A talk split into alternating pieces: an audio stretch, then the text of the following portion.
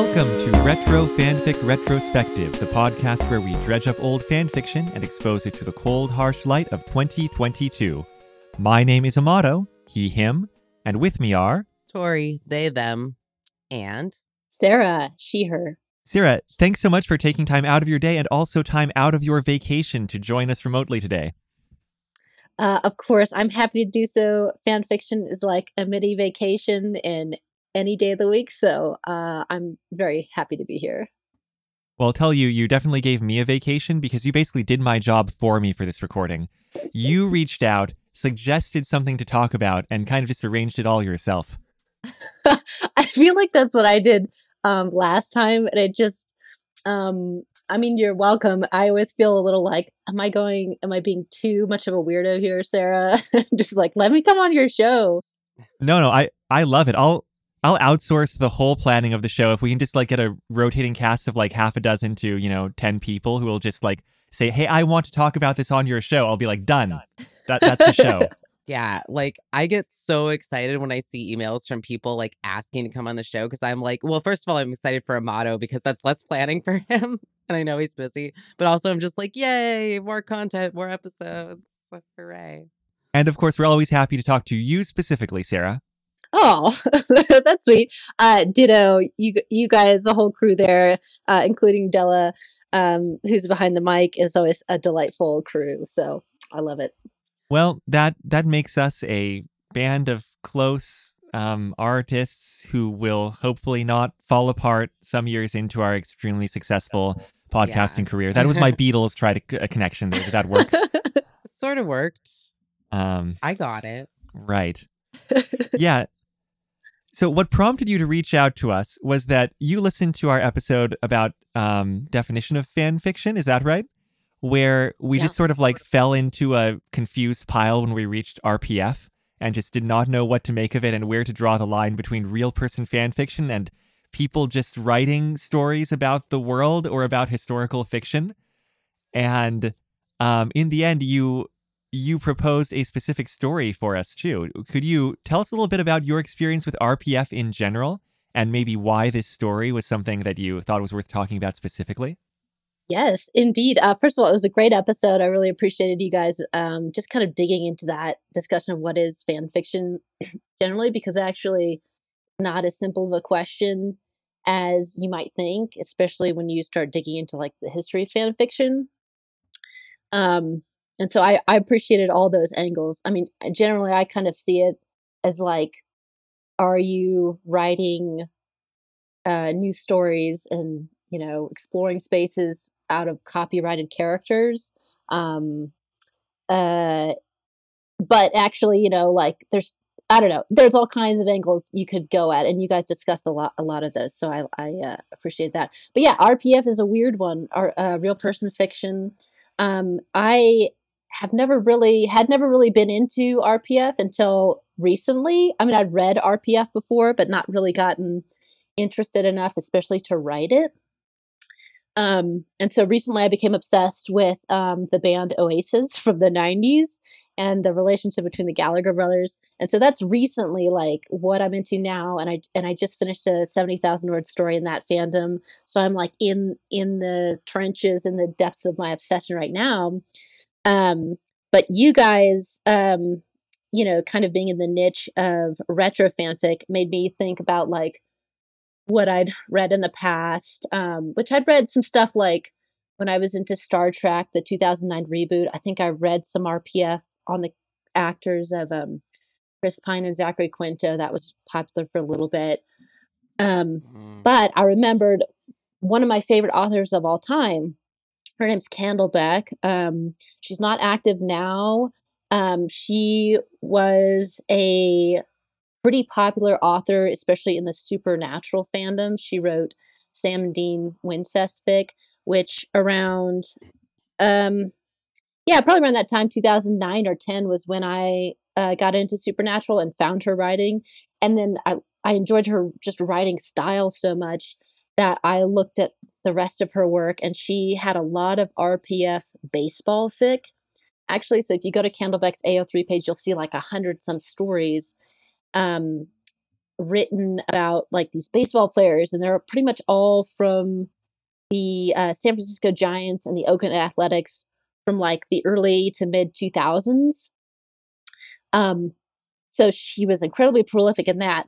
Um, and I think I dipped my toe a little there, but I didn't know enough about those players to be super interested. But I remember clicking on this story back then, and um, and that I can't remember if I was already getting into the Beatles music. I kind of feel like maybe this fic made me start listening to the Beatles, and then I and I got like I had a two year obsession just for the first time really getting into the Beatles music. Um, I'm pretty sure it was the fic first. Um, so anyway, that was that was probably like maybe ten probably ten years ago or so. Um, so it was the first one I thought of, and I thought, oh, I really want to talk about Candlebeck first of all, just generally, and then I thought this was a an interesting example of a well written RPF. And we can talk about like, you know, how it's um if you know anything about Beatles history, how it kind of lines up and doesn't line up or whatever. Um, but I thought it was a good example. It's um interesting, Sarah, that you brought up um the differences between, you know, what they portray, what the author portrays in the fan fiction. They have a lot of dedication to a lot of historical facts, but then also some, I would assume, very deliberate deviations. And I suppose we can get into that as we go through. But um, I will say that I love this fanfic just for its, maybe this is why real person fanfic is so appealing.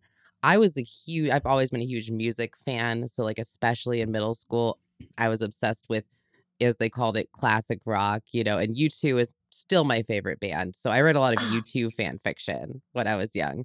And usually those are similar things. They're like pairing off the the members of the band together.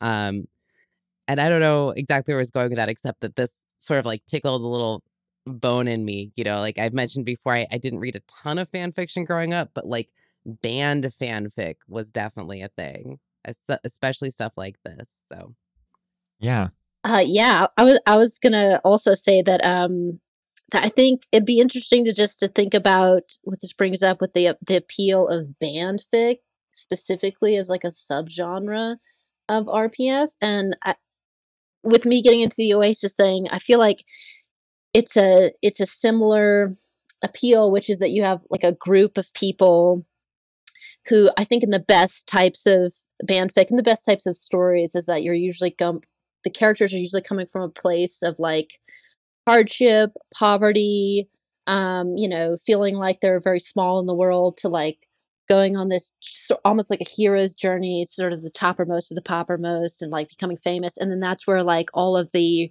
real life like pressures and adversity and like the um there's probably like a narrative word for that but like all of the interesting stuff happens when like you get famous and then alongside that you have like the whole body of work of the music which like just adds kind of a like a poetic layer of like either you're like trying to dig into the lyrics and interpret what they actually meant is there like a, a sort of a romance kind of being told through the lyrics that's i feel like a common thing of like who's talking to who depending on what period and the bands tend to follow like this common arc of like coming together getting famous probably the fame becoming too much and then you know most bands um, accepting some remarkable bands like U2, like they mostly break up, and then mm-hmm. there's that whole like angsty mess that you can dig into. So like just this like what band fict like just tends to be is like a really rich sort of kind of dramatic ground for like speculation and interpretation. Well, of the two other RPF fanfics that we've read on this podcast, one of them was also a Beatles one, and it wasn't at all representative of RPF. I think it was very strange was that the title with strings attached? Was that uh, right? Uh, n- no. Oh yeah, it was either yeah, I think it was with strings attached. You're right. Yeah. But what I was going to say is that that fanfic was post Beatles breakup, but when all four of them were still alive, and it was very concerned with some of those kind of dynamics that you were talking about, of kind of like what does it mean to have been a huge musical act and then to have fallen apart because of personality clashes in large part, and um, and so yeah, I see what you're talking about with that kind of narrative um, richness of those band type themes. It's something I also think about a lot is like with bands, um, you also have the performative element. I think I probably mentioned this before, but you also have the the band members as characters. Um, in U2, like I mentioned, is one of my favorites. Um, Bono performs a lot of different characters, or at least especially he did in the early 90s. But in the Beatles, like they had movies where they were their own characters. And I think that's interesting too, because people will seize on that characterization. Or like I think this story does seize on more of um I don't know, I guess the flaws of the humans as they were. Yeah, um, that's a good point, especially yeah, the fact that the Beatles did those movies, it's like another layer of meta on top, which is um just further sort of confusing um on top of the already confusing dilemma we have around celebrities generally. Like we hmm already um like in regular fan fiction, you're writing about a fictional character and and you take your kind of baseline characterization from a canon and then people will kind of usually they like your fic better if it sort of meshes well with what they know is canon. Um, so with RPF, canon, canon is real life, but it's not really. I mean, it is and it isn't real life. It's like who we know Paul McCartney is is based on like interviews, his music, um, what he's like on stage, um, what people have written about him. But you know, that's that's like all sort of a almost a performance in itself of just by nature of being a celebrity. Um, so anyway, that's just no giant point there, except that it's it's interesting to think about what a character is, um, and the difference between a fictional character and kind of the the the um, personality of a of a public person, and how that's sort of almost a fictional character, kind of, but it isn't. It isn't. It isn't. It isn't, it isn't. I, I think that's an excellent point. Like, obviously, it was your sticking point and something that the reason you wanted to bring this real person fanfic to us, um, which we do greatly appreciate. And something I will say is that I think what this fanfic does well, even though it's still fictionalizing the people, and we should probably launch into talking about it, but it's not doing it in a way that's, um, you know, some people really elevate like John Lennon, you know, because he died when he was pretty young and and at the end of his life he was all like peace and love etc but you know he blatantly admitted to abusing his first wife like and possibly his, his you know uh his first son S- Sean I think yeah Uh, Julian. Yeah. Julian no Sean was his second son sorry um yeah i don't know um it's really interesting but what i like about this story is it it kind of balances those two ideas of who john as a person is Well, I think we should get more into the nitty gritty. So let's introduce the story. The title is The First Year, and it's by Candlebeck. Apparently, it was originally published in 2010, mid 2010, on LiveJournal by the author. And we are reading the archive of our own copy, which was posted about a year later, and we'll provide a link to that on the show notes. It might be relevant that it was posted twice because uh, we just noticed before recording that it appears the LiveJournal version might be a little longer and might have been edited down for AO3, but I'm happy just reading what the author presumably intended to be the final cut of the story. And um the story, let's see. It's set before the Beatles as a band exists. And so it's kind of a nice bookend to the other Beatles fanfic we read, which was after the Beatles dissolved. We still haven't read anything where the Beatles are a band. Um, but you know all all i knew about the lives of these people was like oh yeah most of these guys grew up in liverpool which is kind of a working class you know district that's all i knew and i'd paid no thought whatsoever to like what that means on like a nitty gritty level or like how that relates to their individual lives. But it if i had to summarize the first part of the story it's kind of introducing us to the main characters of the four original beatles and the dynamics between them. Well and also i think to the burgeoning romance between paul and john in this story because like that's kind of the first thing you get is i think they're all about you know 15 or 16 well that's the dynamic between them right well I don't know. but you know, it starts in the middle of summer. John came over to Paul's house, and uh, church bells had peeled back the layers of the sky to reveal a, a boiled blue color, which is the first pretty line, and Yeah. of many, of many. I love So that like, line. yeah. So Paul and George are sitting. Uh, or wait, yes. Paul and George are uh, sitting on the floor in um, Paul's house, and John comes over and knocks on the window and makes a silly face and climbs in through the window and and everything about him seems exaggerated like a caricature and it's it's very cute introduction to especially if you know you're familiar with John's performances in um the movies especially you're like yep that sounds like John Lennon Yeah, absolutely. And this would have, if people are interested, I um, I I did uh kind of in prep, like I knew some of the Beatles history, but I kind of cracked open my big Beatles biography by Bob Spitz. It's just called The Beatles. Mhm. And the annoying part is I lugged this on vacation. It's about um like how many pages is this? Like a thousand pages basically. And the only part I really was interested in was this kind of beginning first couple of years. Um so I really only needed to read like a hundred pages, maybe, not even. But anyway, but at this point, if you're situating it, this really would be the summer of 1957 to the summer of 1958 and that's kind of that first year of, of Paul and John's relationship when John had a band called the Quarrymen. It was a skiffle band, which was kind of a craze in Liverpool at the time. But he was also obsessed, as Paul and George and all those boys his age were, with rock and roll, which is an emerging sound all out of America pretty much. And they were listening to that on the radio, um, a radio station called Radio Luxembourg, which was kind of an not the BBC, which was the state sponsored radio station. I'm going in too deep, but anyway, um, that's kind of where you see them. Is a John's got a band. Paul has like recently joined, and you get a little flashback of that famous meeting at the Woolton Village Fete in July of '57, and it kind of takes off from there. And George, of course, is there, but he's not in the band yet. Um, and I and I just love, along with um, how you're saying she illustrates John, her illustration of George, and this is I love as well. Mm. Uh, Would it be unfair to describe the dynamics here as John Lennon is mean to everybody, Stuart Sutcliffe is mean to Paul and George, and Paul is only occasionally mean to George? That's like kind of the hierarchy here. Well, because George, yeah, I think that's true. And and George is um the youngest, of course, um of the, you know, of the members of the band at this time.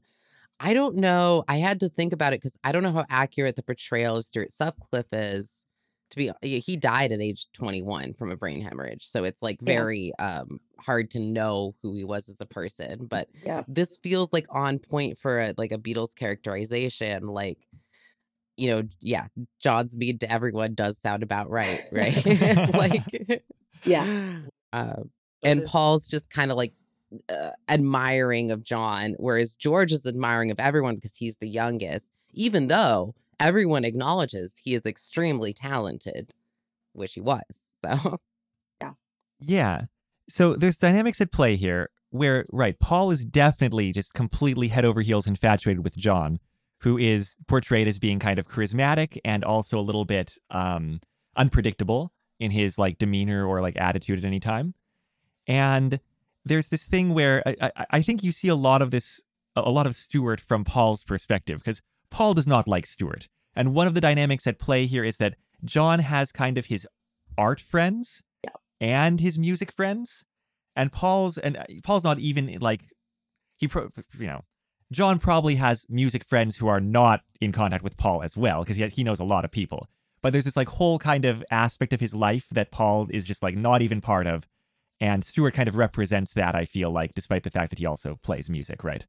And um it seems like paul kind of resents stuart for that. Not that stuart in this fanfic goes out of his way to like make friends with paul either. But he after like half of a fanfic of like Stuart seeming like an ax like an asshole, um, actually he kind of reaches out once or twice to Paul with like like kind of a sympathetic moment or two, which kind of takes you, the reader, aback. Um, well, you know, that's the thing though, is this is told from Paul's perspective. Right. So, and and you can tell, I think you can tell early on. I mean, maybe this is just me having knowing the author has the historical context and me having it as well. But like Paul is clearly has a bias. Oh, yeah. He's in love with John. I mean, you know that right off the bat because like it, I don't know. I don't even remember what the first line is, but I think as soon as John climbs in that window and meets George, like Paul is like looking at him, admiring him, like blah blah blah. You I mean, that's just straight out of Clarissa Explains It All, right? John like climbing in through the window probably happens like every night. right, right. Yeah, it's really neat because what what I like about that is even if I don't buy that John and Paul would have had any kind of romantic relationship, especially this early on, like you'll see in most Mick, they call it McLennon is the ship. You'll see in most McLennon fix, usually how that's structured is that John and Paul bond deeply over rock and roll and the loss of their mothers, which we'll talk about happens in this. But then it's like kind of the pressure and the proximity of becoming the Beatles that forces them together in most fanfic. But so this is like kind of unique in that, and that Paul is like attracted to John in a romantic way right off the bat. Um, but I do like that even if you don't sort of buy that, it does kind of like in interviews and and books. There's definitely, as you guys said, um, it's true to life that Paul was definitely um, kind of fascinated and like totally charmed by John. And like John's other like school friends and other people say that about him at that age. And and the fact that like all of these guys, as soon as they joined this band and were obsessed with rock and roll, like they totally forgot school. Like they just completely skived off. John and Paul, and I think George all failed their they call O levels, which is like um I can't remember if that's like end of high school exams. I think it is. And John right. John wasn't going to be allowed to because he went to this school called Quarry Bank. It doesn't matter, but it's like kind of middle school, and then you're supposed to either go to grammar school, which is where Paul and George are at, a hundred feet away from this art school. Paul and George were smart enough to get into this grammar school, um, but John was basically going to have to be a dropout. But his aunt Mimi marched him over to the art school. It was basically like, "You're putting my nephew in your school." She was like a force of nature, and you see her a little bit in this fic. But um, as soon as they joined the band, like all of them just completely stopped school altogether and were obsessed with this band, and especially John and Paul. And I think that's where a lot of that um, dynamic between Stuart and Paul comes from in real life as well, because Paul will tell you that he was jealous of Stuart and John's relationship, exactly as you said, Amato, because John has this like art artsy thing going on with Stuart that he just does not have with Paul. At that time, Paul and John were kind of taking John's band, which was not serious or good at all, the Quarrymen. And like they found yeah. kind of like a soulmate or a simpatico like goal. Like they both wanted to be a rock and roll pop star. And like no one else was really had that ambition except the two of them. And that's what ended up pushing the band to this kind of next level. I don't remember where I was going with that.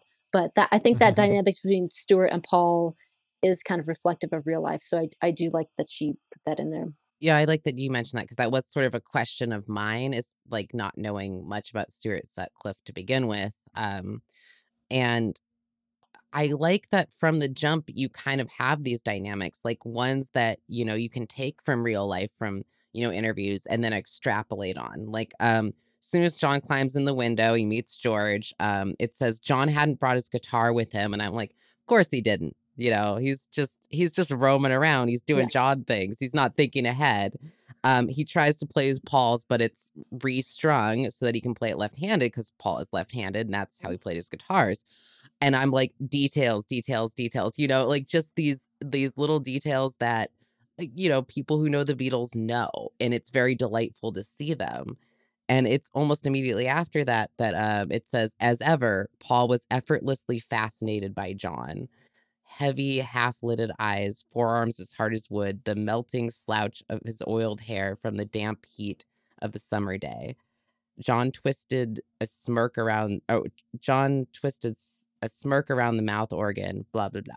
It's like just little things where you're like, Paul is paying so much attention to everything John does. And of course, he's effortlessly fascinated. So you just have that right at the beginning of the story. Yeah. And I think it's an excellent lead in for the, the whole tone of the narrative. Yeah, she's great with metaphor. That's something we could talk about at some point. It's like her metaphors are awesome. So, um, because this story is so focused on kind of daily life and establishing these character dynamics, it's a little hard for me to describe it in terms of a story progressing. But is there anything specific that you two want to talk about in kind of this early part of the story when all that stuff is more or less getting hashed out? Um, maybe maybe up until like Paul and John's first big fight over at that's at John's place, right? And Stuart's there too. Uh, is it let's see. Yeah, I, I have a little outline here too. Um, I would say just initially, like in the early stuff, I uh, a quick note would be that um, I think she goes out of her way a little bit to um point out some features of like post-war um England or post-war Northern England. Like they have this hangout house, which is an old council house, which I think Oh, she yeah. says was like wreckage, like probably after a bomb, because um, I don't know how much it truly figures into their personalities, but I think it's kind of inextricable that all the Beatles were born either during or directly, maybe George directly after the Blitz. Like the Germans were bombing the UK, so all around, um, especially Northern England, because those were the manufacturing hubs at the time. Like Manchester and Liverpool both were big, um, where England like made the stuff that they needed for war. Um, so she goes out of her way to describe kind of like I think there's a line about I don't know wreckage or there's that council house that um, had been destroyed probably in the Blitz and even in the actual biography they the um, the first one of the first practice grounds at the quarrymen practiced at was at one of the guys' houses like under an old uh, above ground bomb shelter. So I think there's just some little details in there about like uh, how the world is kind of emerging post war, and that maybe that kind of informs the Mhm. feel of it a little bit. I thought that was kind of cool. There's also just a lot of like um I know set dressing like is that what you call it? Like details of the environment. Mhm. Like it's it feels like a really well built universe and space and it is directly referential to how Liverpool was at the time. You know, um they go down to the River Mersey and they draw with bits of charcoal on these like big slabs of rock, which I know that they actually did. And it's not just that, but it's like they describe what's draw what's being drawn. Um, you know, like under John's hand, an elephant emerged, and Stuart drew a giraffe, and you just imagine these pictures that are blooming to life, but also the scenery. Uh, it reminded me a lot of the movie Across the Universe because they make direct reference to that in that film, where um, you know, the character draws the picture of the the girl he's in love with down on those rocks in the same way. That's cool.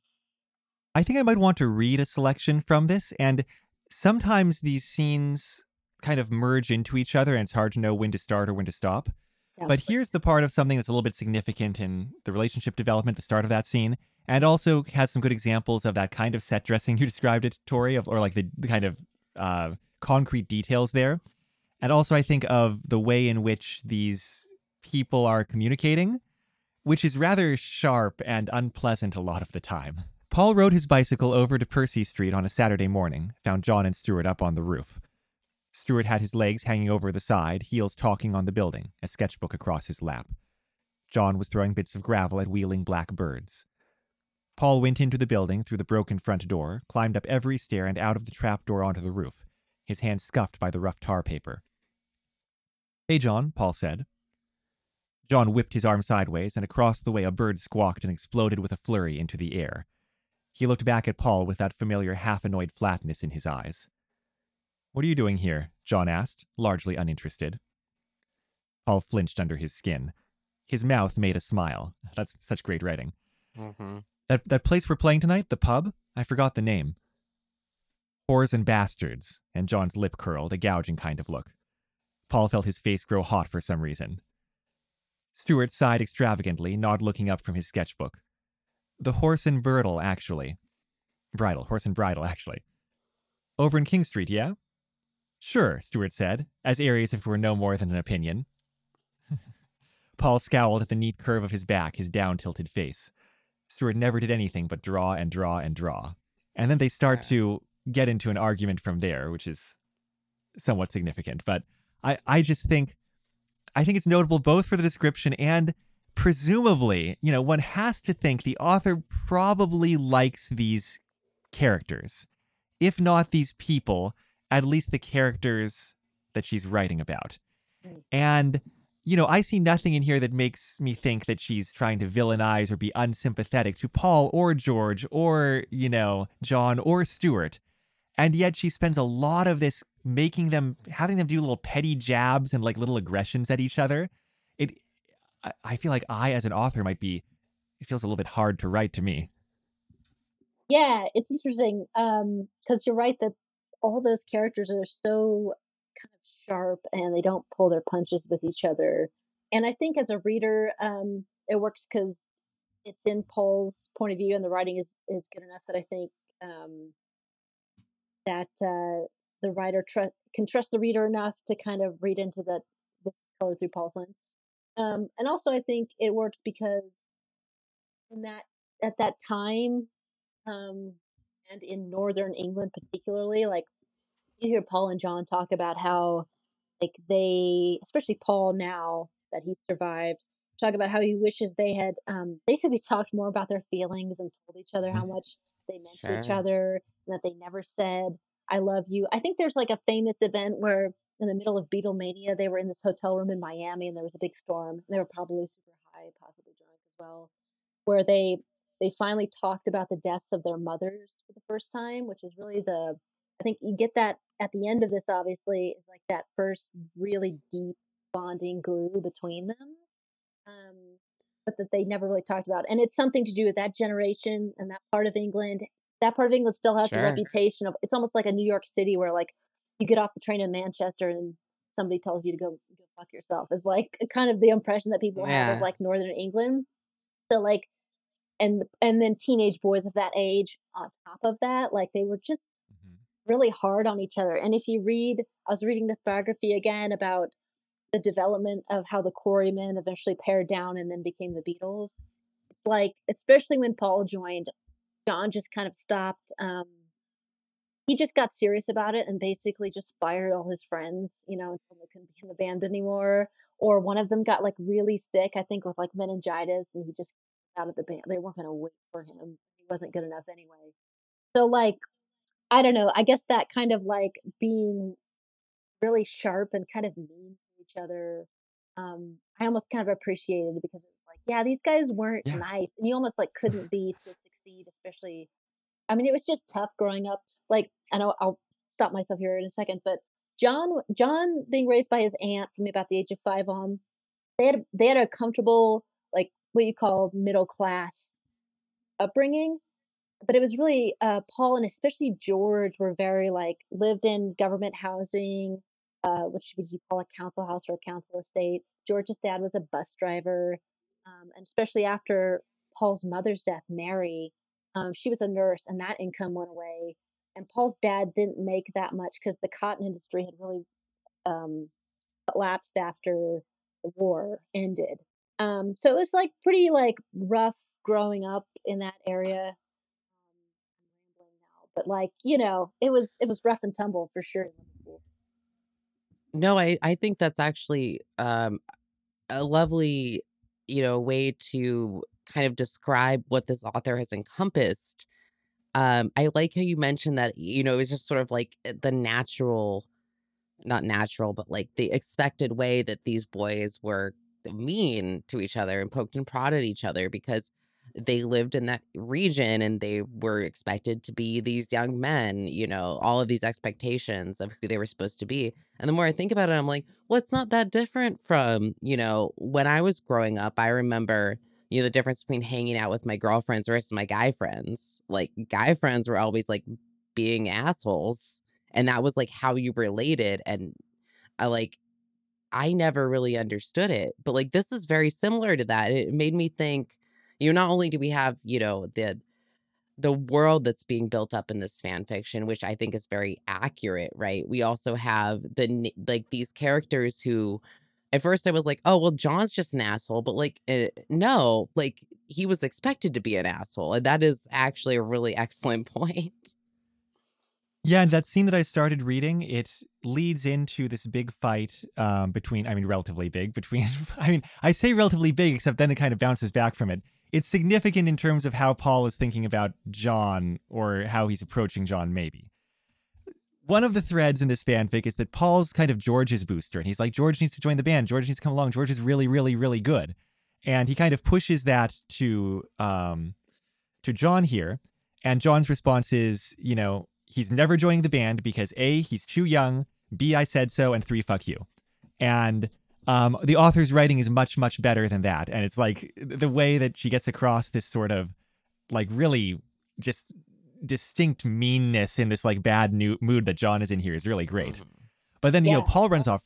Paul runs off crying. Basically, like John is just really savage to both George and him for even daring to cross John's will in this instance. Oh yeah. Well, I should have specified. It's not just that John was expected to be an asshole. He was distinctly John an asshole. Right. Yes, not just. but- Paul's Yeah. expected to be an asshole. He can only sometimes manage it. right, right. Like uh, Paul has his own reservations in this story, but like John, yeah, John has that meanness that I think it, it does feel very characteristic. yeah when you when you read it kind of about their personalities or watch them in interviews like they're all smart they're like they're all very witty but john in particular like very, seems to come across as like in real life is like very um uh not afraid to like confront like he's very uh brusque there's another word i'm looking Mhm. for but also very um intelligent and he can really pinpoint Mhm. insecurities and like he oh was yeah. like when the Beatles um, performed for the first time for the Queen, um, it was brilliant. He tells the people in the cheaper seats to clap and uh, the rest of you to rattle your jewelry, which is like Right. wild that like he would say that in front of the Queen. But that just goes to like show like his his like shrewdness and wit. Whereas like Paul is like known for his charm, and Paul was like very good at. There's a line in this story that references this where he recognizes that Mimi, John's aunt Mimi, doesn't like him, and he's not used to that because he's used to being able to charm people. Part of that is that like beautiful face that he has, which John horns in on with that line. Um, he calls him a cow-eyed Nancy boy, I think is what he Yeah. calls him yeah. sort of like Paul's insecurity about his kind of feminine looks. Um, but yeah, he's used to being able to kind of charm and manipulate people and get them get what he wants, which seems to be fairly true to life.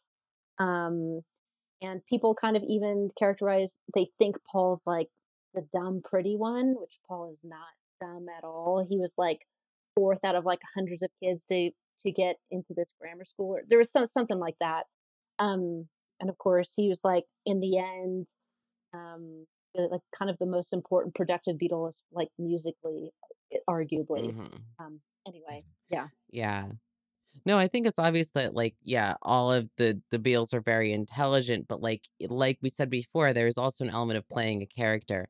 I like what you point out about John though, because it's like he had this scathing wit, and when it was directed, when he was punching up, it worked. Punching down, which he does often in this fic, it feels not great. But Paul nonetheless is attracted to him and I think it's kind of a lot of tension there because this is how this fic goes. There's a lot of tension because Paul is like, Does John really like me? Like, I don't know. And then he hangs out with Stuart, and Stuart doesn't like me. And then he ignores me for days on end. That's kind of the, I don't know, the how this whole thing starts in a way.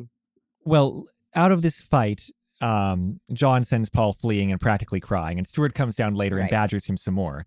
And like they get into a little physical scuffle, and that's that's when Stuart kind of has his reach out thing where at one point he's like, "Look, you, you just you can't talk to him when he's in this kind of mood. You know, like why are you even trying? Like you can't take it personally. He's just in a mood." But coming out of this scene, I think it's important both for Paul to have seen John being just cruel, like specifically cruel, and also because in conversation with Stuart, it's made very clear that it's he's not hiding his feelings for John very well. Stuart clearly knows that he's like in love with John. And that raises the question here of like, does John know? Because it seems like maybe John might too. Like, um, but that's gonna be relevant going forward. Right. And I forget exactly what happens after that. I mean, it's sort of like Paul runs home. There's a lot of like times where Paul is just reflecting on how he feels about John. And I don't know. I feel like those are maybe like in an incredibly well written fan fiction, maybe the weaker moments. I mean, that's not saying a lot because this is just a really good fanfic, but he just kind of goes and he's like, Oh, I'm so sad now. John doesn't like me, you know? Or maybe it's not because I don't know. It's very teenaged. Maybe it's totally fine. I don't know. the next major thing that springs to mind because it ties in so much with this like how Paul is expected to be like how he's expected to perform masculinity and like how these relationships Mm. go and how he's like grappling with what he's feeling and feeling shame for it. He ends up in a fight with a guy who hates John, which can't be that hard. And, you know, this guy who hates John, whose name I forget, he has like five buddies with him, and also he accuses John oh, of being shit. queer. Yeah. Right? That one, oh my God. And Paul feels like he needs to defend John's honor. And he's like, no, he's not. And he gets beaten up. And then, you know, John ends up finding him or or vice versa or something. And obviously John's angry on his behalf and John kind of like has to like help patch him up and get him home and that sort of thing. But also there's this thing where Paul, you know, half delirious is saying like, you know, they, they said they said you were I forget what the words are, but we don't need those words. He said they said you were queer, but you're not. And like John just doesn't respond. And like Paul repeats that a couple of times and John just kind of lets that sit. Um and obviously that's important for many reasons, but it's so sad like both both the physical violence but also the like Paul like the the shame that you'd expect Paul to be having for his feelings, which he has, and like the way that he, you know, kind of I think in, in a way it's a relief to like get into a physical fight so that he can like deny them in like a physical way that also punishes himself because that's kind of the Yeah. the mental mode that he's in, right? this was like a, yeah, super poignant seeing it. And I think very relatable, you know? Um, Yeah, I think it could have been I mean, hope hopefully not that relatable, but yes. right. well, Yeah, I mean, it, it's um does happen, and it's like it almost could have been cliche, but I think especially yeah in the aftermath in the kitchen where Paul goes back in and John's kind of asking him who did this, you know what happened. hmm Um, yeah, how paul kind of asking without asking. I guess he's pretty much straight up asking. But it's like Yeah. you know enough about Paul, I think, at that point to read into like it's almost like he's hoping. I mean, I don't know how I read it. It's almost like he's hoping John will acknowledge it because Paul kind of knows there's maybe some feelings that he shouldn't have for John at that point. I don't know, or or I don't know how Paul would have reacted if John would have admitted it at that point. But I thought it was well, well that kind of that. It's very ambiguous. One could imagine Paul feeling relief if John had said, like, of course I'm bloody not. Like, because then Paul would have been able to be like, okay, like, I will just suffer in silence or whatever. But yeah. but John does not say that. there's well you know um it's uh, paul asking if you know if john is queer you know saying but you're not um as he says it it's like there was a strange giddy tone in it but you're not and it's like yeah because like he does also yeah he does also want to hear he wants a lot of different things and I, I think this tension is so well done in the story you know he's uh, he's beating up these guys basically for insulting, or he's taking on these guys. They basically beat him up for insulting John because, you know, it's not just about calling John queer because they say a lot of other really bad things, right? Like, I mean, about him being queer, but like they're, you know, slurs, etc. Yeah. So you could take it as, oh no, I don't want to acknowledge that truth or I could you could take it as well these guys are clearly being insulting and I you know I'm defending him for that reason. And I think it works pretty well because like that yeah that giddy is such a good word in that context. You're like, yeah, no, I I think I mean, you know, really to what you said about it. I think he wants him to say, "Yeah, yeah, let's make out." Yeah. Right? Sure. Well, of, of course he does. But but one could imagine there would also be a relief if he said no. And the fact that he says nothing just leaves Paul like hanging in the wind, Oh, like sure, completely. That's a good point, yeah. Yeah. That was a great scene. I, I think then after that, we pretty much go to the gig. Yeah.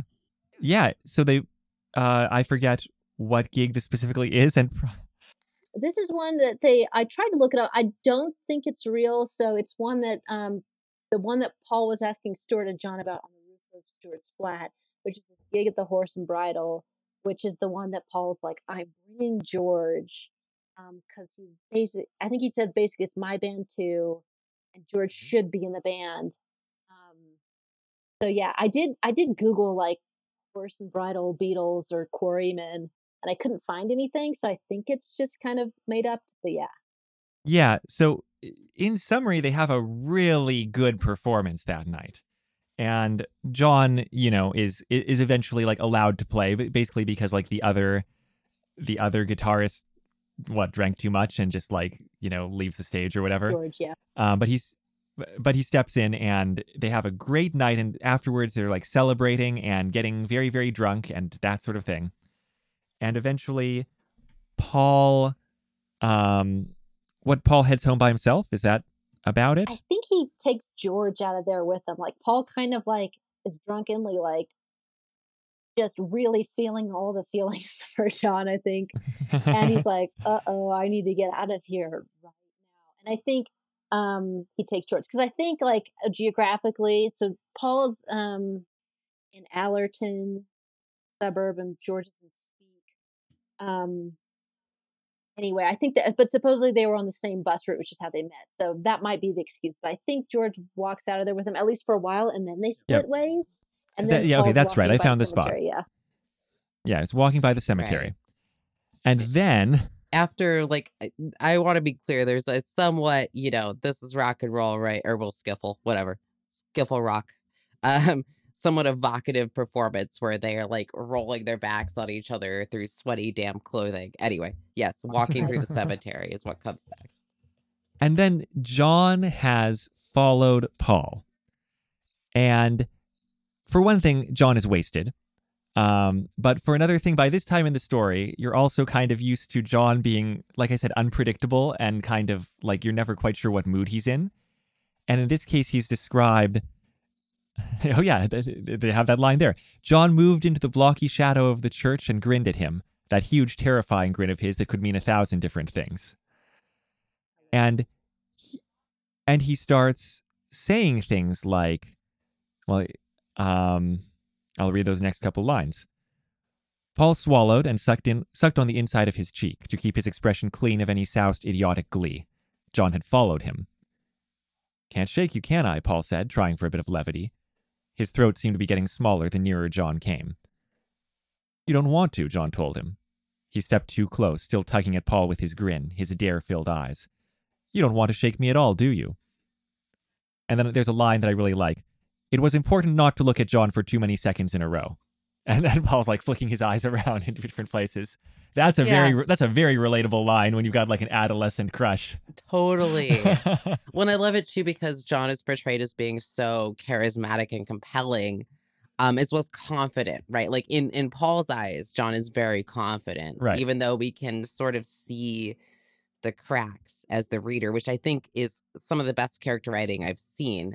To see that Paul reveres John so much and is almost like at his whim but that we know, even from Paul's perspective, as a reader, we see that he is insecure. That's the best kind of writing because it's so hard to do. Like to kind of be in the character's point of view, um, and, but to put those little things in that maybe even the character's not totally aware of or taking note of, but that you as a reader, because you know the larger context, do notice and can draw meaning from. It's like such great writing because that's the level you're at where you're stop trying to over explain or shoehorn things in like writers and so many of us do where you're trying really too hard. If you can get to that level where like you Yeah. trust your reader, like that's, that's awesome. When I was a young writer, I used to make the mistake, I'm sure I've mentioned this on the podcast, of like assuming my reader would know what I was doing because I knew what I was doing.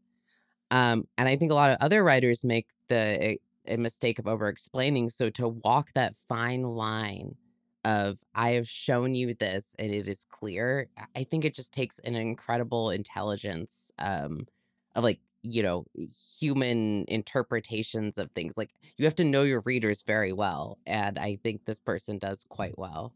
I think that's like it might be harder in original fiction to do that because really it's almost like fan fiction and especially RPF kind of gives you structure to do that because we all have this common understanding if you're especially if you're a Beatles aficionado like where the Beatles are where they're going where they would be at this point in time.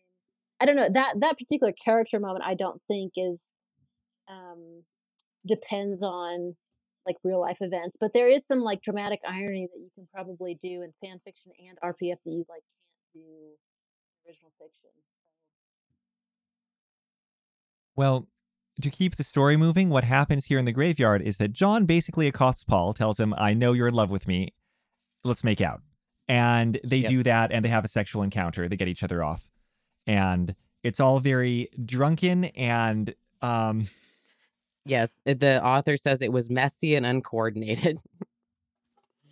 Yeah, Right. It's kind of dreamy too. I like that the last image you get as that scene closes out is Paul kind of like staring at the moon as all of this kind of hmm happening in sort of this immediate but distant way. And yeah, like I like the the tone of.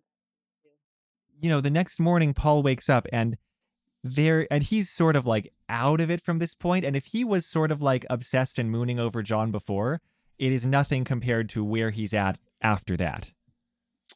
Right, because like John basically leaves him wanting more. And you know, it leaves the audience wanting more too because I think it's a really, you know, I always feel weird talking about sex scenes, but I think it's a really well done one. Um and you're like, "Well, but that wasn't everything they could do together." so you get this page break and then John or sorry, Paul wakes up in the bedroom he shares with his brother and wreathed in a dream about submarines that clung to his mind like smoke or moss. So you've got this future hint about, you know, yellow submarine and everything, but then you've also got this this dream and you're like, "Oh gosh, like you almost feel just as entrenched in this as Paul is at this point, just from that little page break." There's this long scene of Paul hanging out with George after that too. And it's nice both because when when Paul and George are alone together, that's the only time anyone's going to let George say anything. So at least you get some like, you know, some George conversation here. True. and he seems cool. Um, but also Paul's totally out of it.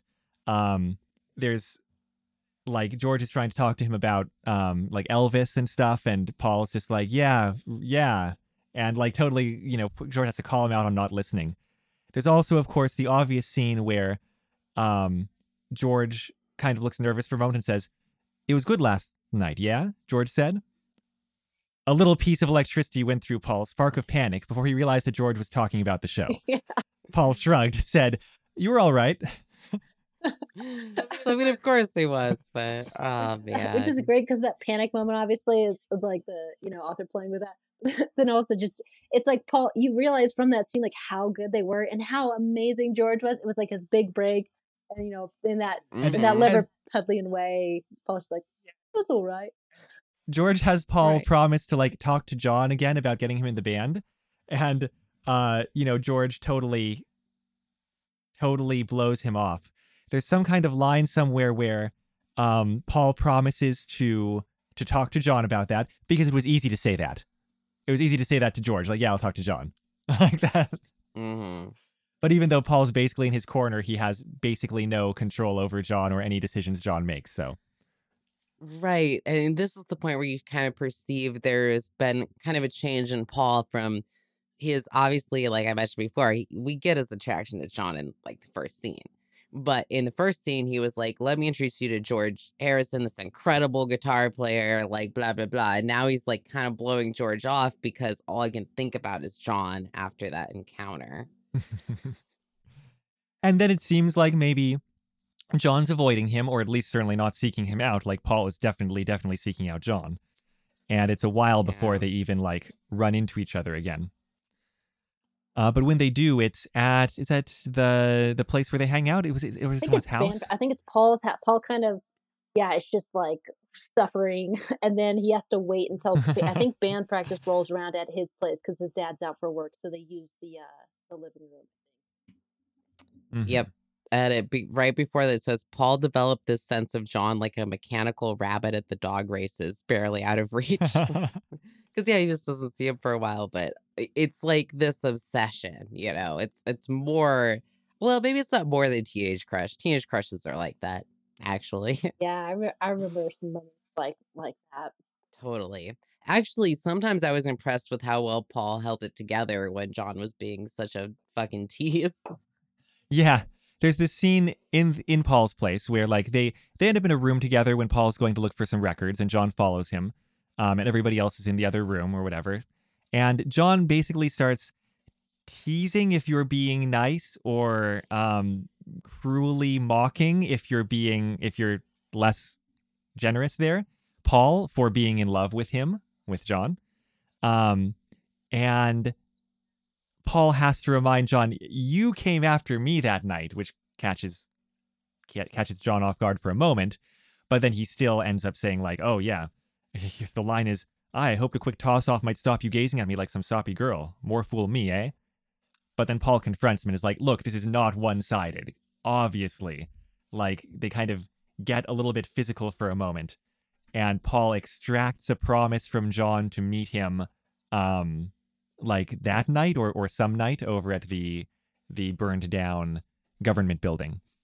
Also want to say something about this scene. Oh, please. Like it's so well done because actually like it feels like John has the power at first, right?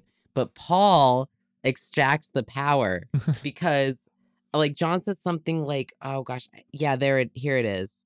Um yes. So there's something like John saying, "Oh, that's, you know, starting it doesn't mean John began because Paul's accusing him of starting it." And then his voice his voice withered suddenly as if he had been singing for 3 hours instead of just one. He looked down at Paul, his eyes shuttered and his mouth making an unstable curve. It doesn't mean anything. Liar, Paul thought. Or Paul said without thinking, almost breathless. It felt so good in his mouth that he said it again, liar, and then pulled John down and kissed him. That's also a good line. Yeah. Right. And That's a then he just re- keeps repeating liar in his head because he's realized that this is all John's defense mechanism. And I just like there's such a shift in Paul's mentality. He's not he's not chasing the mechanical rabbit anymore. He like he knows he has it, you know. I, I love it. It's well It's- done. It's great too because in that scene, so that yeah, they're having band practice. They take a tea break, and then Paul goes upstairs to get some records and probably to just like get some air. But it's as a reader, I feel like it's that thing again where you're reading into to John because John follows him upstairs and kind of corners Mhm. Paul. And yes, you're right, Amato. John has the power there, but you can also kind of read into like thinking John didn't have to do that. Like he could have just stayed downstairs, but he's clearly as caught up in this in his head and just wants to see Paul or just like mess with him because he's as obsessed. And so he has like he's kind of as powerless as well to just like want an want a follow up to this or something. He co- probably kind of knows that something's going to happen if he goes up to that bedroom with Paul and closes the door behind him, which is a great moment. Yeah. Mm-hmm. Yeah. Right. There's this subtlety, right? Because from Paul's perspective, he's a confused teenager. But when you look at it, you know, reading this, you know, an adult looking from the outside in and not, you know, even though you're in Paul's mind, you see what John is doing and you know that his words aren't true, right? Like I think that's kind of the wonderful part of the writing is you're like, yeah, that's uh, John's not telling the truth. We just know that, you know. Yeah, like they're both kids, but to to Paul, John is such like this like he's only a year older, but he's like such so much older and so much more mature in his life. But yes, exactly right, Tori. Like to us, it's like oh, these are just two kids in Liverpool dealing with this crisis. Mm. So as promised, John and Paul do meet up for a rendezvous over at the the old government building, and they meet up. They walk there. They have a sexual encounter again, and it's much less drunken. I, I wouldn't swear that there's no alcohol coursing through John's body, but like, um, it's it's much more sober, and it's also in my mind less interesting. It's it's like a it's a continuation, but it's not like the drama of like the you know initial encounter.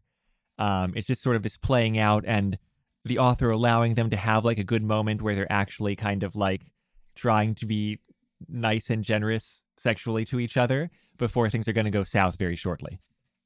Yeah, it's very kind of sweet at the end where I, I think they're literally smoking afterwards. There's a bit kind of of an afterglow moment where they're both happy, which is nice. Yeah, then they have this little exchange.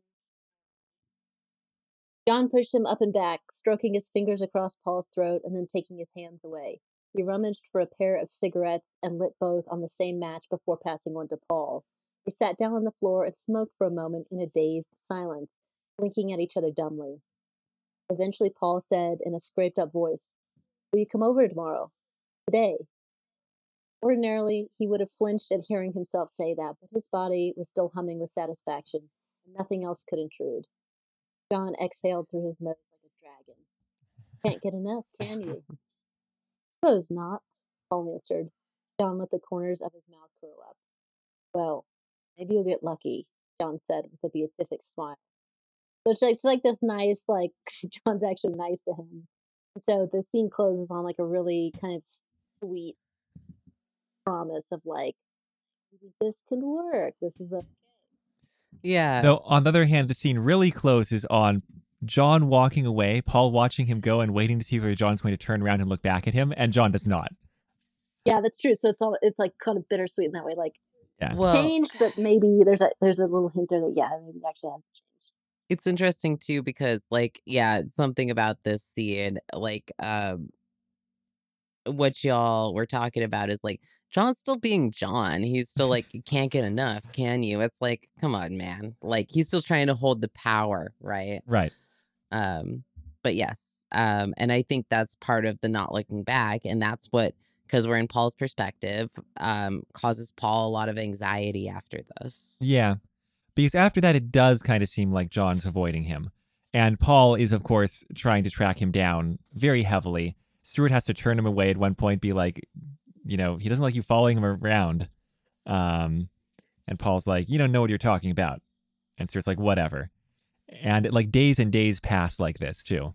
Yeah. Well, it's because um John is living with Stuart at this or staying with him at this time. So Paul keeps coming to their shared apartment, um not I think- finding him. Yeah, I don't know how many days actually, but I think it's just the next day. Yeah, he tracks down Stuart. Stuart tells him to fuck off. The the mm-hmm. direct day after that, Paul comes back to Stuart, and I think Oh, that's just the when two Stuart. days. Wow. So it's really like, so we find out obviously that Julia, It's- John's mother, has been hit by a car. So to me, Yeah. I read it. It's true. Maybe John would have ignored Paul, but there's kind of a possibility that, that maybe John had intended to follow up with Paul, but that of course he didn't because of his mother's death. So that was where I kind of. Okay, I, yeah. I thought it was longer. There's like a page break and it says a week or two, Stuart had said. Oh no, wait, that's That's before the funeral. saying- Sorry, that's Oh, yeah, my yeah. bad. Um, that's not the right part. No, I yeah, think you're right, just- Sarah. I thought I thought it was longer, but yeah, you're probably right. Yeah, okay. So yeah, it's actually relatively shortly after this because we can't have our characters just be happy um, that John's mother dies. And well, and this is true to life. John's mother, yeah, but they Yeah. they particularly said it at this point. I mean, also because Paul's mother passed away when he was young. Um, I think from cancer. I can't. I don't know. Yeah, You, is that right, Mhm. Sarah? Yeah. Um, but then yes. So you know, uh, John was raised by his aunt Mimi. I think we mentioned this before, but his mother still lived in town.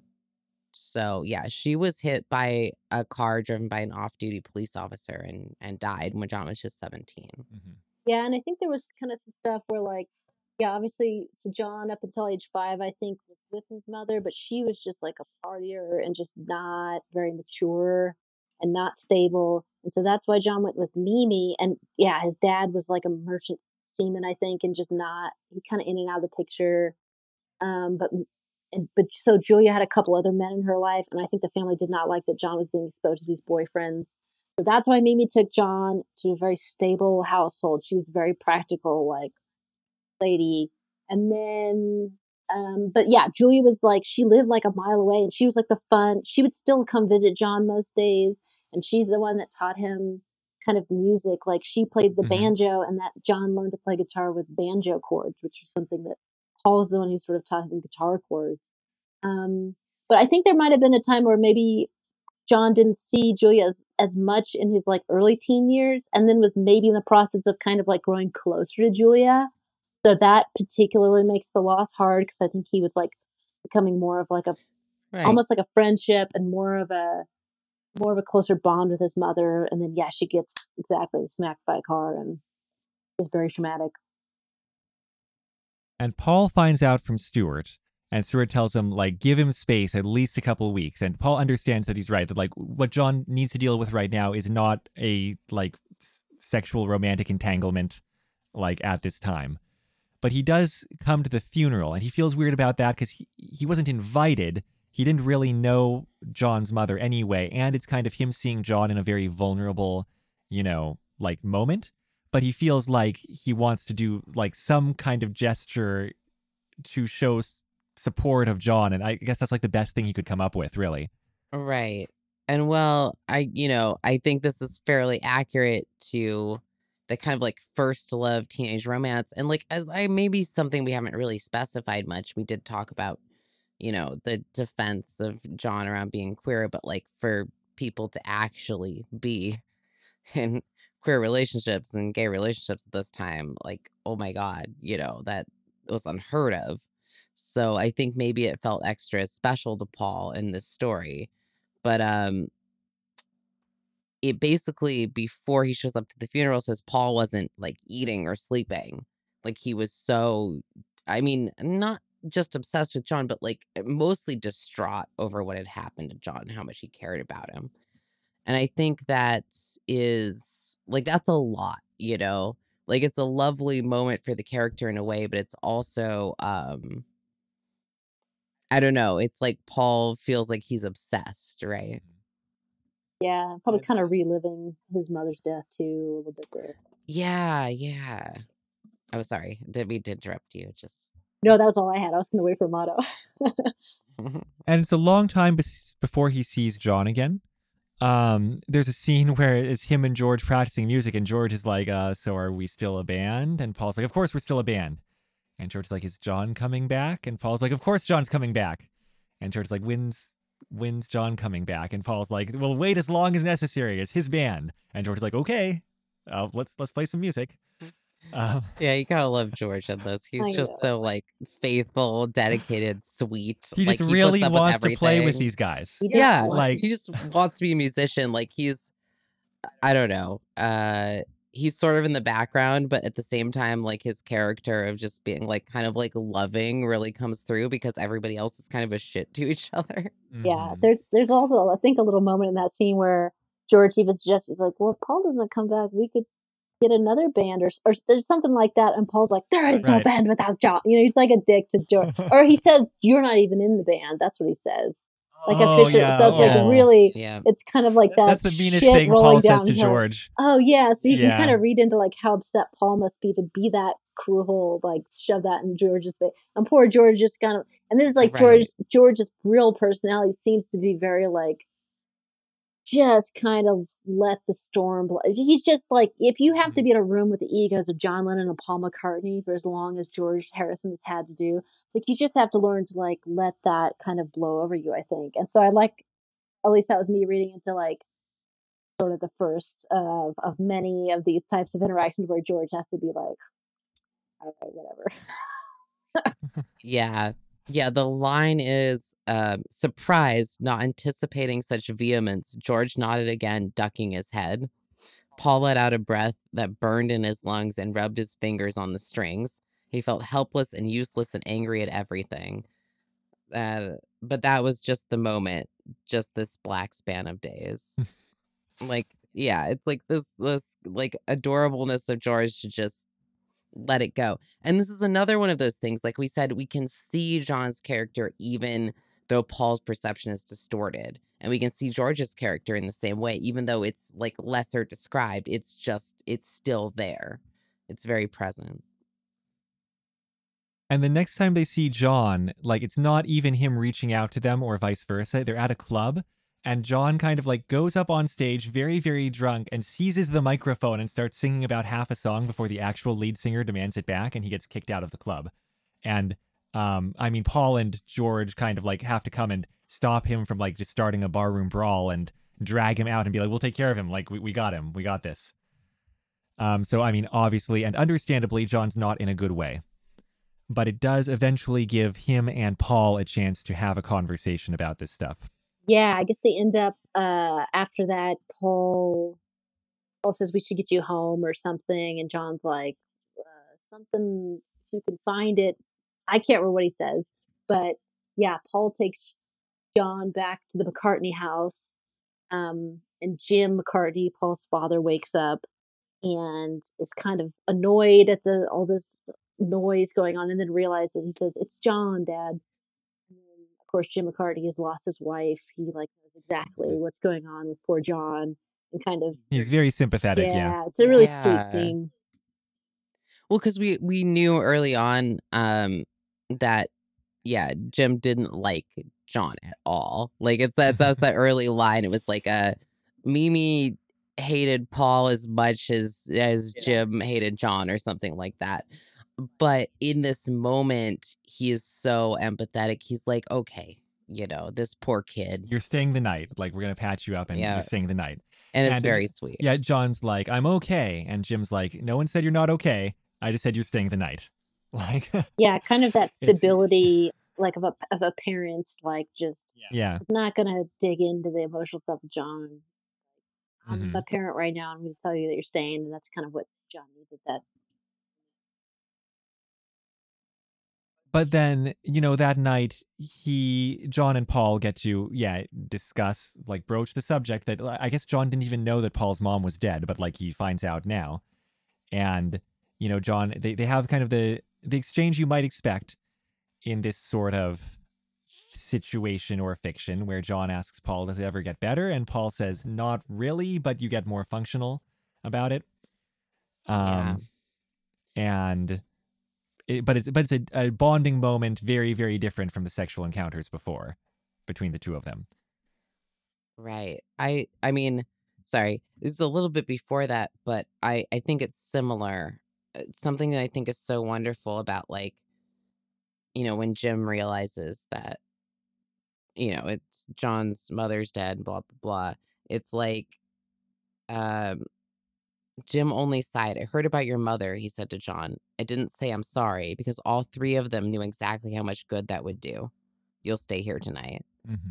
So like sorry to back it up a little bit, but I just you know having experienced these sort of losses, like that line of no one said I'm sorry because they all knew how much good it would do is just I don't know, there's something really elegant at the writing of that, I think.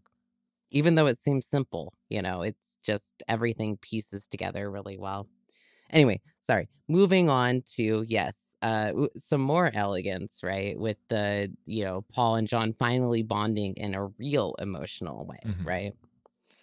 and but it's interesting leading from that into the last part of the fanfic because there's a sense that like everything's changed between them but it means on the one hand they like have like you said an emotional bond like an actual emotional bond that's not just like two teenagers hooking up but on the other hand it's not clear whether they're going to continue hooking up either it's like the the situation like the place that john's in in his life especially has just completely changed and this kind of seems like um like Sarah, you mentioned them sort of like dedicating themselves to music to the exclusion of all else, Mm. like in their actual biographical lives.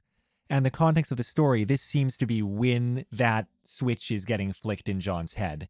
And like before this, he was he was doing art school stuff. He barely like he almost flunked out at one point because he got in so much trouble, but he wasn't not doing school. Um but at this point, ending as the fanfic closes out, it seems more like um he's like okay you know it's morning let's play rock and roll that's that's what we're doing we're a Mhm. rock and roll band now think like there's there's a there's a line in that scene, a couple scenes before where they haven't seen John yet, and Paul and George are talking about the band. I think the last um, line of that was something like something to the effect that Paul knew that he wasn't sure that he could save John, but if there was one thing he could save, it was the band. oh yeah yeah So I Right. feel like that this kind of comes out of that thought that like Paul and John already had a lot in common. They already had like a shared love of rock and roll. They were already serious musically. They were probably at this point, although it doesn't say in the story, possibly r- starting to write songs together. But this thing that that now John understands something in Paul, and Paul understands something that John's going through right now. It's like that has like cemented this bond into something deeper, and, and then we're going from there. And there's kind of no coming back from that. And and in that scene, it's yeah, it's such a sweet scene. It's like first of all, it's like George comes over, and whenever George comes over, I'm just like, oh George, he's like so wonderful. and John doesn't Right. John isn't mean to George. George has a new guitar, which is exciting for him. And John, I think uh I think George hands it to John. Oh yeah, and then they start to play a song and it's just this really poetic language where I think one of them starts I think George has started to play the song and John's like, it doesn't go like that. It's a little bit rougher.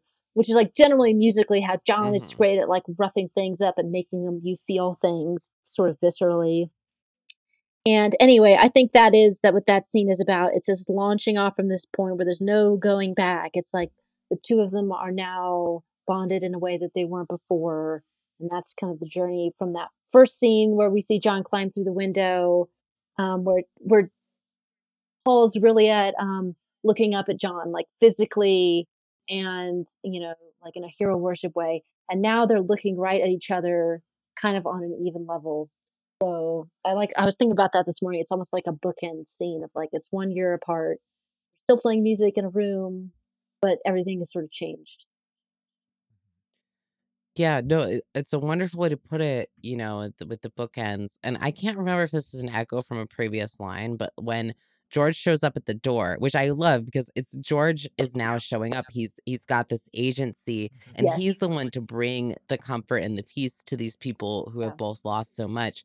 Um, you know, it's like uh somebody says it's a uh yeah, Paul says bit early, isn't it?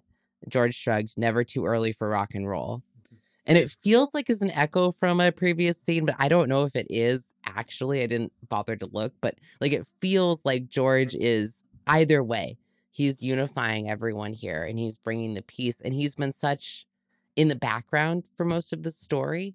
And I think that's lovely because this might not work if you didn't know the Beatles, but you know, you know, George Harrison is so important to the Beatles. So you know that this is the start of the Beatles, George taking this place, unifying the Lennon Yeah. McCartney team and making the band essentially. And that brings us to the actual end of the story. And I think I'm going to have to move us into our final thoughts here. And we we begin with things that we might want to complain about or things that we think might have been done better in the story, could have been done better in the story before we end on our final praise of stuff that we like most.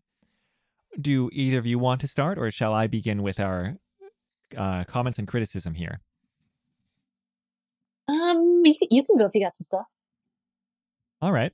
I mean, I only have one thing, and I feel bad about it because I'm I'm not half the writer that this author is. I don't have concrete suggestions, but I do see on the live journal post where she originally posted it, her saying this story kind of got away with me. It was supposed to be much shorter. Like I I have documented proof that like it was only like six thousand words like a little bit ago, and somehow it got this long, and I can I can vaguely feel while reading this underneath the story the shape of a slightly smaller, tighter story that could potentially have existed. Um, and I'm not sure exactly what I would trim to get it there, but I feel like it could have been more controlled and more of just like a beautiful crystalline object. And the thing is that, like, you know, the crust, like the extra stuff that doesn't need to be here, is usually really good writing with like really good character moments. Like, I, I don't see anything I'm just like, oh, I didn't enjoy that. That was pointless. But but I think the story could have been tighter one way or another if the author had had gone that route. You know, Amato, I actually do agree with you in every sense of that because every time I picked on a line that went, oh, that went a little overboard, I went, but it's so pretty. So, like, one thing I wrote down where I was like, I'm not sure if this works was um, when George is holding his guitar like a father holding his dying child. I was like, that feels like a little too much. That's one line, by the way. And I pulled a lot of lines from the story that I thought were gorgeous. That one was just like, I'm not sure what they're going for there.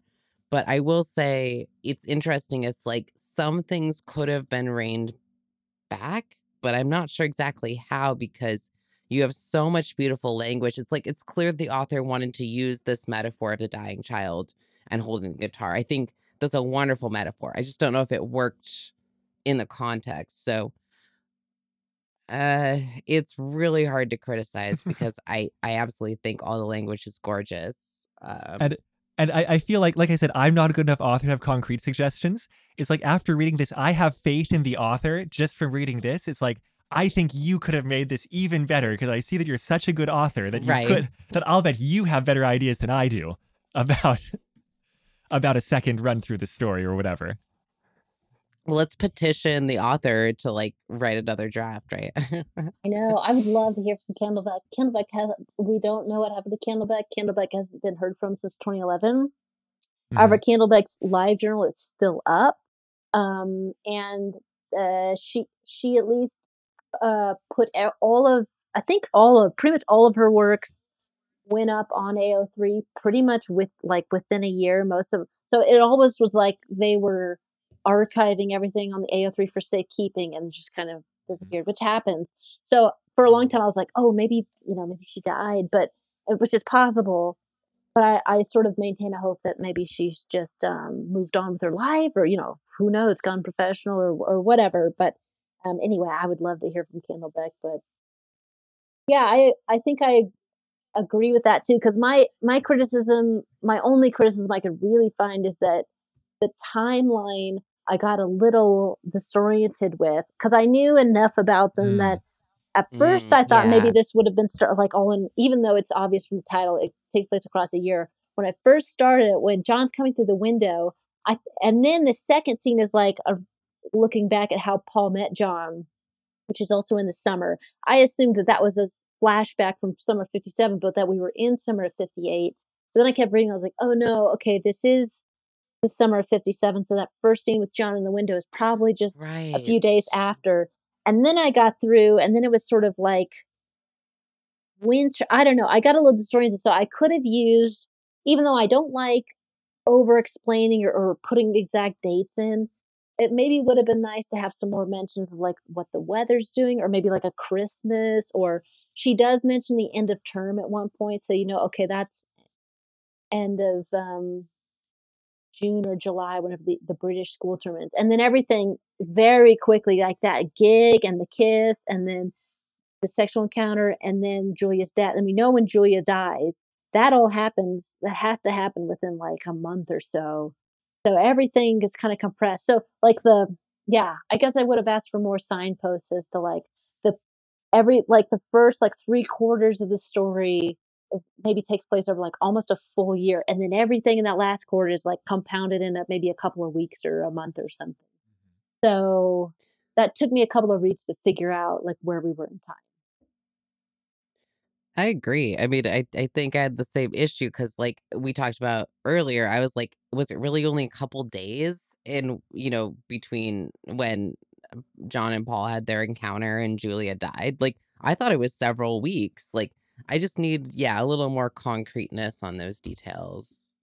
I do appreciate, though, in general, that, like you said, Sarah, they don't use dates because it's so from Paul's perspective, and that's how that's how one thinks about time. I very rarely think, yes, it is July of 2022, but I often think like, oh, it's the end of the school year. Oh, like Yeah. you know, okay, it's summer now. Okay, it's been a couple weeks since that other thing. Yes. But like they could have still given you as the audience more clues. Like Yeah. this author was very good at giving the audience clues that the characters didn't have. So I then again though um it sort of feels like a minor complaint in comparison with how well done the story is. Well, sometimes our complaints are very minor. Eh, Like, right. I think we were all a fan of the story. And I think I didn't do a. Oh, yeah, I haven't done a round of praise yet. I guess we should end on praise. But I don't know. There's there's a lot of really good turns of phrase in here.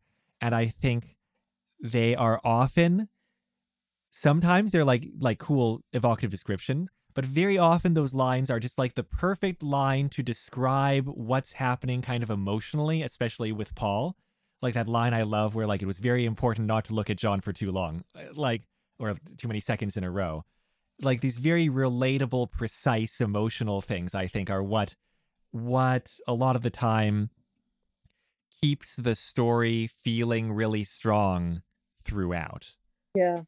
There was a line that you, when you were reading the quote, you kind of paused to like point out because it was so good, which is where Paul's on the roof talking to John and Stuart.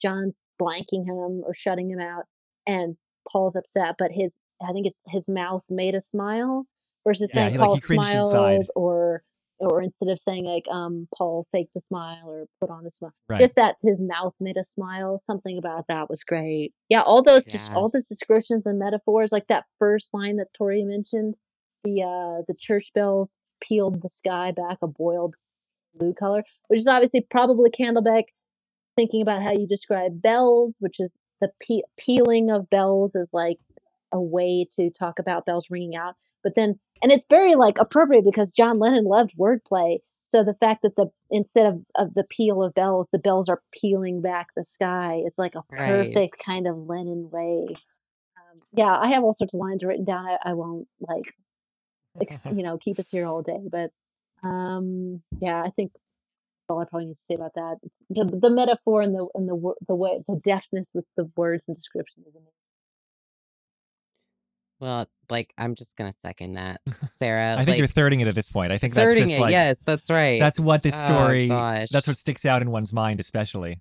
It totally is. And like I I don't know if I said this on or off mic, but this is a story I've taken probably the most notes for.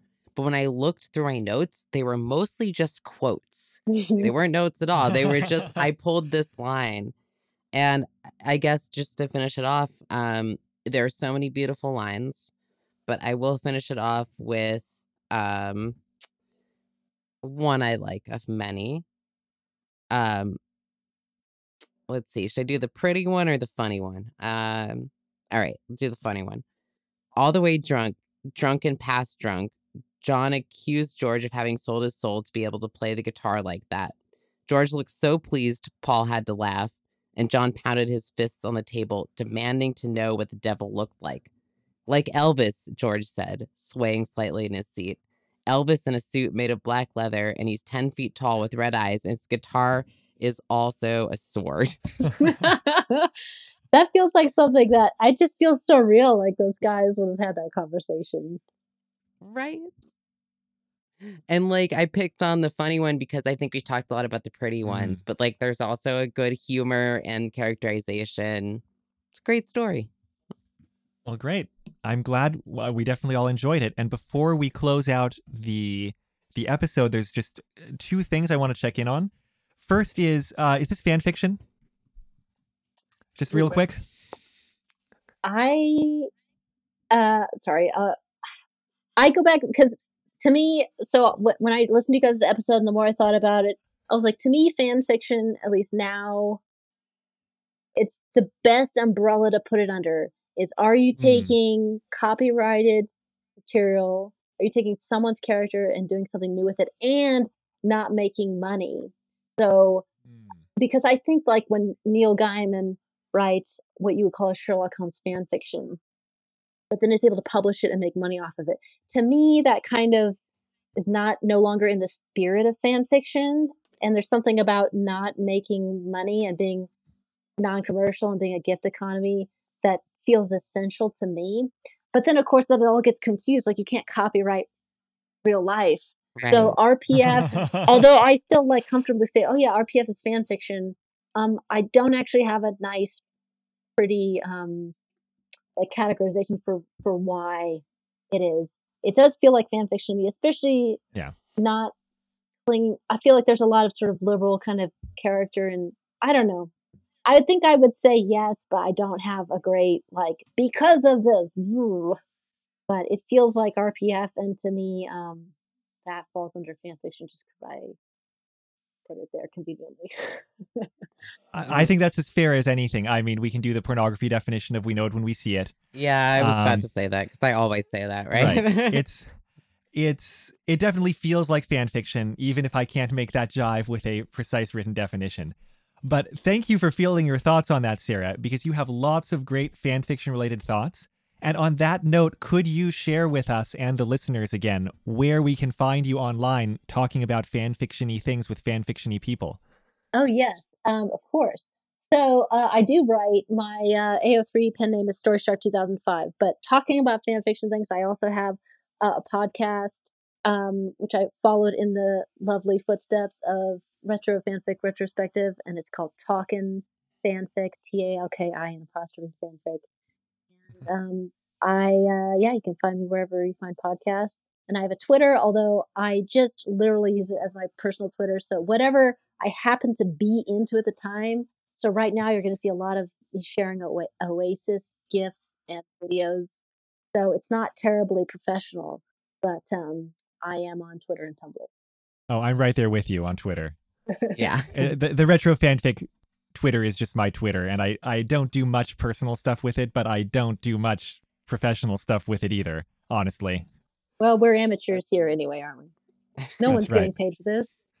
We're not beholden to anyone, is what I like to think. Well, I, I mean, we're only beholden to our fans, which is basically each other. So Right. Absolutely. we give each other permission. exactly. All right. Well, if I am not mistaken, this was episode 240 of Retro Fanfic Retrospective. Am I mistaken? 241. Oh, geez. Okay. One hundred. Oh, 100. Oh, oh, I, I, I missed a couple. I missed 100 episodes there. Still, that's amazing though. 141. I always trick people because my I'm in my season two and I've only done like what, what am I going to be on like the third episode? So I say 203, and people are like, oh, she's done 203 episodes. Incorrect. I'm Ooh, I'm on good like number 12. I like that trick. uh, so 140, is that where we're at? yeah, we're at Okay. one forty. if I'm not mistaken, as I sometimes am, this is episode 140 of Retro Fanfic Retrospective, the first year by Candle. Candle what? Candlebeck, Candleback. Which is I a want to say Candlejack from Freakazoid, but it's not Candlejack, it's Candleback. it's a uh, young if- Frankenstein reference for anyone that's interested. Oh, okay. Put the candle back. Oh, oh my god! I think so anyway. I would not have made that connection at all. You can find it on Archive of Our Own, and we'll provide the copy there. You can also find it on um, on LiveJournal, and I guess I may as well provide the link to that as well because there's a little author introduction, and it's it's possible the two versions are different, and we didn't do enough detective work to find out. Our podcast is edited by Della Rose, who uh, is going to have a tough time of it today because our friendly recorder program Craig did not like us. Um, also, Craig has sold out and charges money to do before what Craig used to do for free. He's sold his soul to play the guitar. It, it doesn't make Craig any better of a recording program, but now can play the guitar really well. Yeah. I mean, not that we'll ever see it, but I'm happy for Craig. The intro song is The Weekly Fair off of the album Poupi's Incredible Adventure by Komiku. The outro song is Run Against the Universe from the same album. You can find that album and other works by Komiku at loyaltyfreakmusic.com. You know, we could use some Beatles music, but I think that's famously very, very expensive to get the rights for. Yeah, I hear Michael Jackson. Oh wait, he's dead. oh, that whole catalog thing. You can find our website at retrofanficretrospective.podbean.com or bit.ly slash retrofanfic. It just leads to the list of episodes. It's nothing fancy, but you definitely want to listen to all 140 episodes, right? Actually, it's more than that, so um, you better get started now.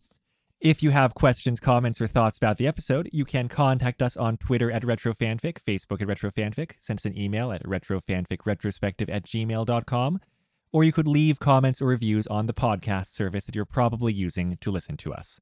I'm Amato. I'm Tori. And I'm Sarah. We're just three Earth life forms trying to be nice to each other. Until next time, take care. Yay! Well done, team. Thanks Thank for you, bearing Sarah. with us, Oh my Sarah. gosh. Oh yeah, no, it ended up great. I hope. I'm so sorry, Dylan, for all the work you'll have.